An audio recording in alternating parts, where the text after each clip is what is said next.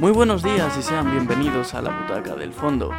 Soy Álvaro Meana y les traigo un nuevo formato para nuestras conversaciones sobre cine.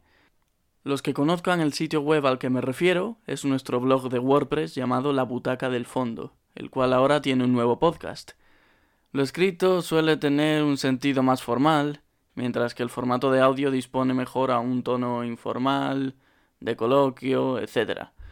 Y eso es lo que se pretende, Simplemente pasar un buen rato charlando sobre cine.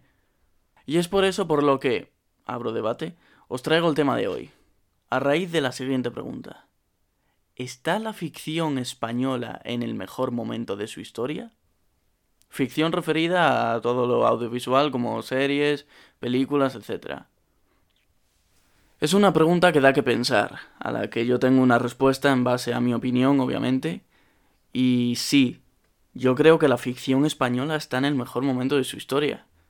Esto se ve reflejado en principio por las series. España es un sinónimo de calidad en series, donde destacamos en el género dramático. Es cierto que hay comedias buenas, pero en el drama tenemos los productos más interesantes.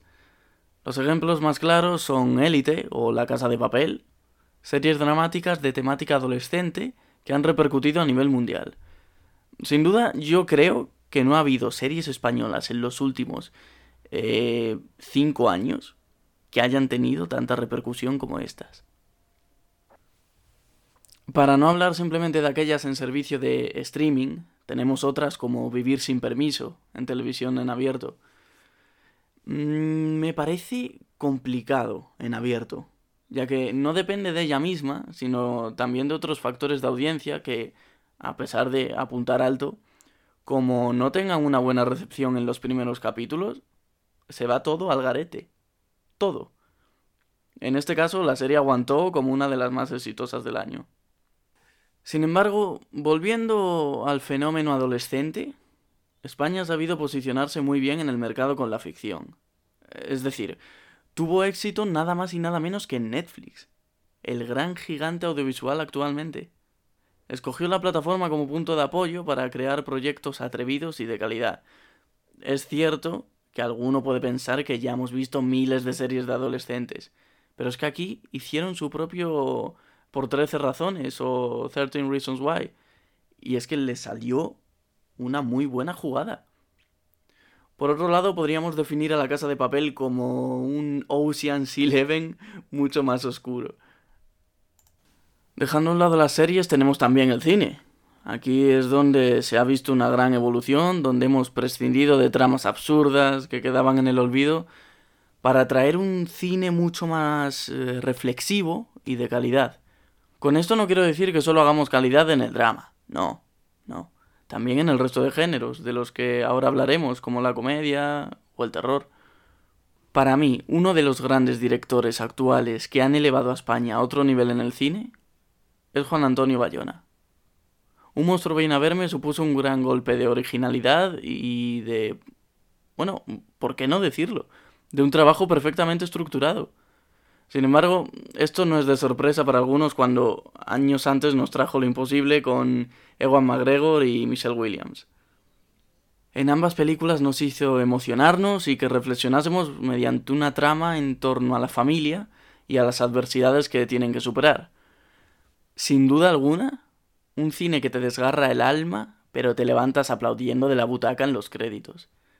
Bayona es un modelo cinematográfico que han seguido otros cineastas españoles en sus respectivos géneros. Y es que eso es lo mejor. Es lo mejor, que el buen cine sea como un rumor que se extiende de boca en boca. Gracias a este tipo de directores vivimos una gran época. Uno de ellos es Paco Plaza, el cual sin comerlo ni beberlo se ha adueñado del género de terror español con una historia cotidiana y terrorífica como fue Verónica, ambientada en un barrio de Vallecas. También uno de los pioneros del cine de comedia es Javier Fesser, el cual lleva más años de carrera, pero supo reinventarse con la entrañable Campeones, que nos hizo reírnos y emocionarnos en el cine. Probablemente una de las que más esfuerzo ha sido invertido de todas las que hemos citado, ya que un productor le llegó a rechazar el proyecto por el cast, el cual finalmente conquistó nuestros corazones. Podría seguir diciendo nombres de directores y películas, pero es que esta es la realidad. Tenemos un país donde la ficción con esfuerzo y pasión siguen vivas y quieren salir a la luz. Hollywood se dio cuenta de esto y por eso Bayona se metió de lleno con los dinosaurios y Almodóvar fue nominado por Dolor y Gloria en los Oscar. No quiero escuchar a alguien diciendo que España solo produce comedias bobas y absurdas, porque no es así. Siempre hemos estado ahí, pero ahora estamos llamando a la puerta más fuerte que nunca. No lo olviden. Hasta aquí mi reflexión, pero también quiero saber la vuestra, por lo que abajo podéis dejar vuestros comentarios e impresiones para charlar sobre el tema. Si os ha interesado tenéis en WordPress el blog de la Butaca del Fondo y la opción de seguirnos en Instagram o Twitter, arroba Butaca del Fondo. Pero nos vemos mañana, porque aquí se despide Álvaro Meana.